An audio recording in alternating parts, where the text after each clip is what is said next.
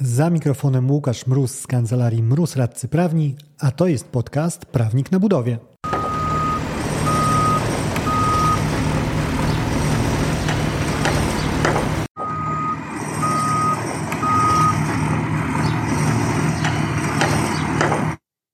Taka krótka wrzutka z nadporannej kawy.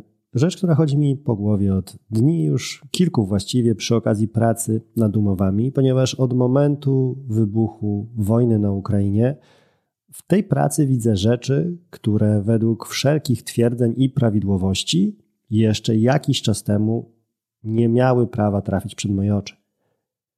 Mówię tutaj o klauzulach waloryzacyjnych, czy nawet mówiąc szerzej, o opisywaniu tego, jak rozkładamy ryzyka i w ogóle no, o rozkładaniu tych ryzyk de facto.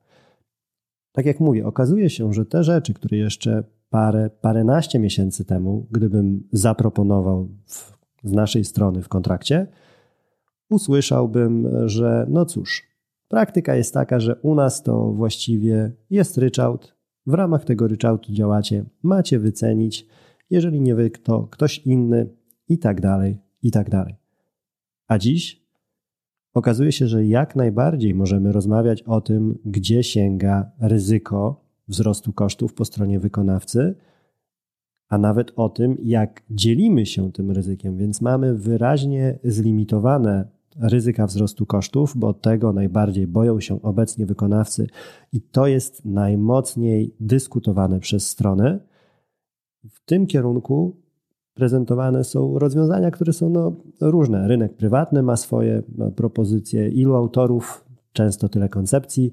One są mniej bądź bardziej szczęśliwe, zresztą nie stawiając się tutaj ponad, ja też mniej bądź bardziej szczęśliwe propozycje wypracowuję, no bo cały czas de facto okazuje się, o dziwo właśnie to jest kolejny taki element pokazujący e, realia problemu, że dopiero na CITO uczymy się, jak tworzyć takie wy, wyrównane, zbalansowane podziały e, ryzyk, podziały ryzyka wzrostu kosztów, bo najzwyczajniej w świecie wcześniej tego know-how nie było nabyć jak, no bo nikt nie chciał przyjmować takich klauzul, więc bezsensownym było angażowanie się większe w ich tworzenie czy negocjowanie. Teraz jest zdecydowanie większe otwarcie na to, czy wpiszemy, że poziom wzrostu kosztów to jest X, który przyjmujemy, czy też przyjmujemy, że w ramach wynagrodzenia to mamy wolumen wyrobów stalowych X, który jest nim objęty, ale wszystko, co kupujemy ponad, będzie już na zasadzie open book, ponieważ nie możemy pozwolić sobie na zakontraktowanie dłuższego, bo żaden dostawca nie chce nam zakontraktować pewniejszej ceny na dłuższy okres i tak dalej, i tak dalej. Tych praktycznych problemów jest bardzo dużo i tak jak mówię, samych ich koncepcji rozwiązań jest równie dużo co autorów i problemów, ale ten wątek właśnie jest tym, który rzucił mi się w oczy. To wszystkie rzeczy, które teraz negocjujemy, jeszcze jakiś czas temu byłyby najzwyczajniej wykreślane i pewnie nawet bez komentarza w Wordzie zostawionego na zasadzie brak zgody, nasze standardy korporacyjne czy coś takiego, no bo nawet nie warto się w to angażować. Teraz pole do takich rozmów jak najbardziej jest. I to, co chodzi mi po głowie, to nawet nie jest to, że te pole jest, ale czy ono zostanie z nami w przyszłości. No bo mamy wiatr zmian wiejący, mamy trudne czasy i kwestia, która bardzo mnie interesuje, która jest niezwykle ciekawa, na ile to z nami zostanie.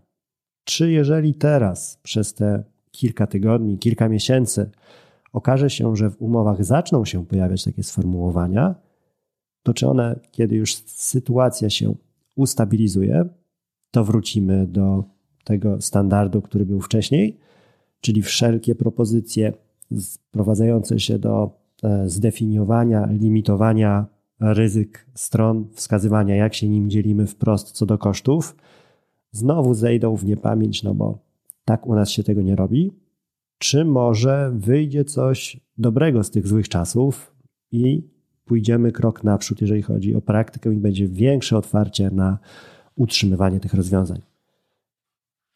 Ja ze swoją opinią, może na razie się wstrzymam, dam się wypowiedzieć Tobie. Bardzo ciekaw jestem Twojej opinii. Co sądzisz?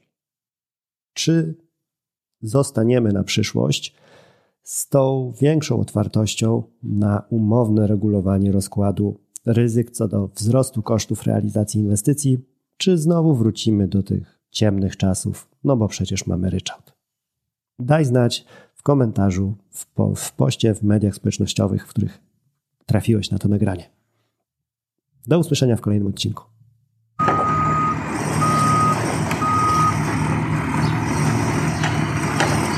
Dzięki za odsłuchanie tego odcinka. Jeżeli chcesz się ze mną skontaktować, możesz napisać na biuro małpa kancelariamroz.pl albo zadzwonić na 577 665 077. Znajdziesz mnie też w mediach społecznościowych. Na LinkedIn jako Łukasz Mróz, a na TikToku, Facebooku i Instagramie jako Prawnik na Budowie.